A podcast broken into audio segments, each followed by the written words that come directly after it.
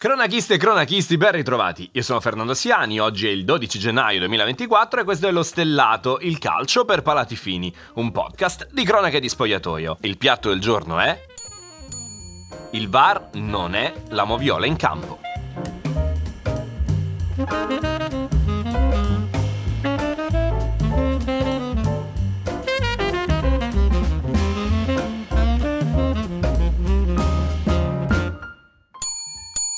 Voglio partire subito da un enorme presupposto. Io odio le polemiche arbitrali. Odio quando ci si ritrova a discutere solo e soltanto di un fischio giusto o sbagliato piuttosto che di come sia andata realmente una partita. Un episodio può incidere, certo, ma ritengo che ci siano almeno altri 15 motivi per giustificare una vittoria o una sconfitta prima di addossare tutta la colpa a un arbitro. Detto questo, è innegabile come nelle ultime settimane abbiamo assistito a una sorta di cortocircuito con errori su errori che hanno continuato a sommarsi mettendo di fronte tutta l'impreparazione della classe arbitrale nella gestione del VAR.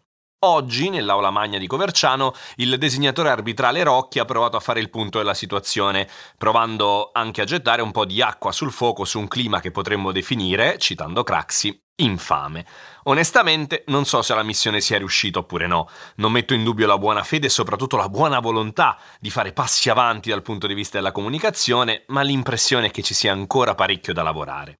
Ormai siamo diventati tutti varisti, anche se non tutti capiscono la dinamica dell'episodio, ha detto Rocchi. Abbiamo fatto un incontro con quasi tutti gli allenatori che ci hanno chiesto di utilizzare meno il VAR, ma poi a fine partita ci chiedono che venga utilizzato di più. L'impressione personale è che però siano gli stessi varisti a non aver capito come utilizzare lo strumento e non credo sia corretto chiedere agli allenatori come vorrebbero che il VAR venisse gestito, perché questo presupporrebbe un'innocenza di fondo che non esiste. Sappiamo benissimo che ogni episodio viene valutato dagli allenatori a seconda se questo sia contro o a favore. L'ultimo esempio è il rigore per la Lazio concesso nel derby di Coppa Italia. L'importante è che a saper utilizzare lo strumento siano gli arbitri davanti ai monitor, e invece è proprio lì che restano i dubbi principali. Il VAR l'abbiamo sciupato noi, ha continuato Rocchi. Doveva intervenire su cose giganti e non sulle spinte che sono soggettive, non per la moviola su tutti gli episodi. Eccolo qui il punto chiave. Il VAR non è la moviola in campo. Lo dico un'altra volta. Il VAR non è la moviola in campo. Less is more è una frase dell'architetto tedesco Ludwig Mies van der Rohe. Spero di aver pronunciato bene. Vuol dire che la semplicità è preferibile alla complessità. Perché non utilizzarla anche per il VAR?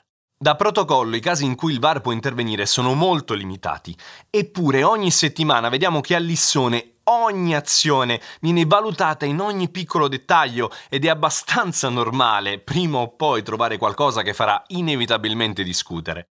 Il VAR è uno strumento che ha permesso al calcio di uscire dalla caverna, ha sensibilmente ridotto la quantità di errori macroscopici in grado di cambiare i volti di una partita, ma poi mi sembra palese che ci si sia lasciati un po' prendere la mano. Un piccolo passo indietro potrebbe essere la soluzione. Poi Rocchi ha passato in rassegna gli errori oggettivamente riconosciuti dall'AIA fin qui. Sono otto.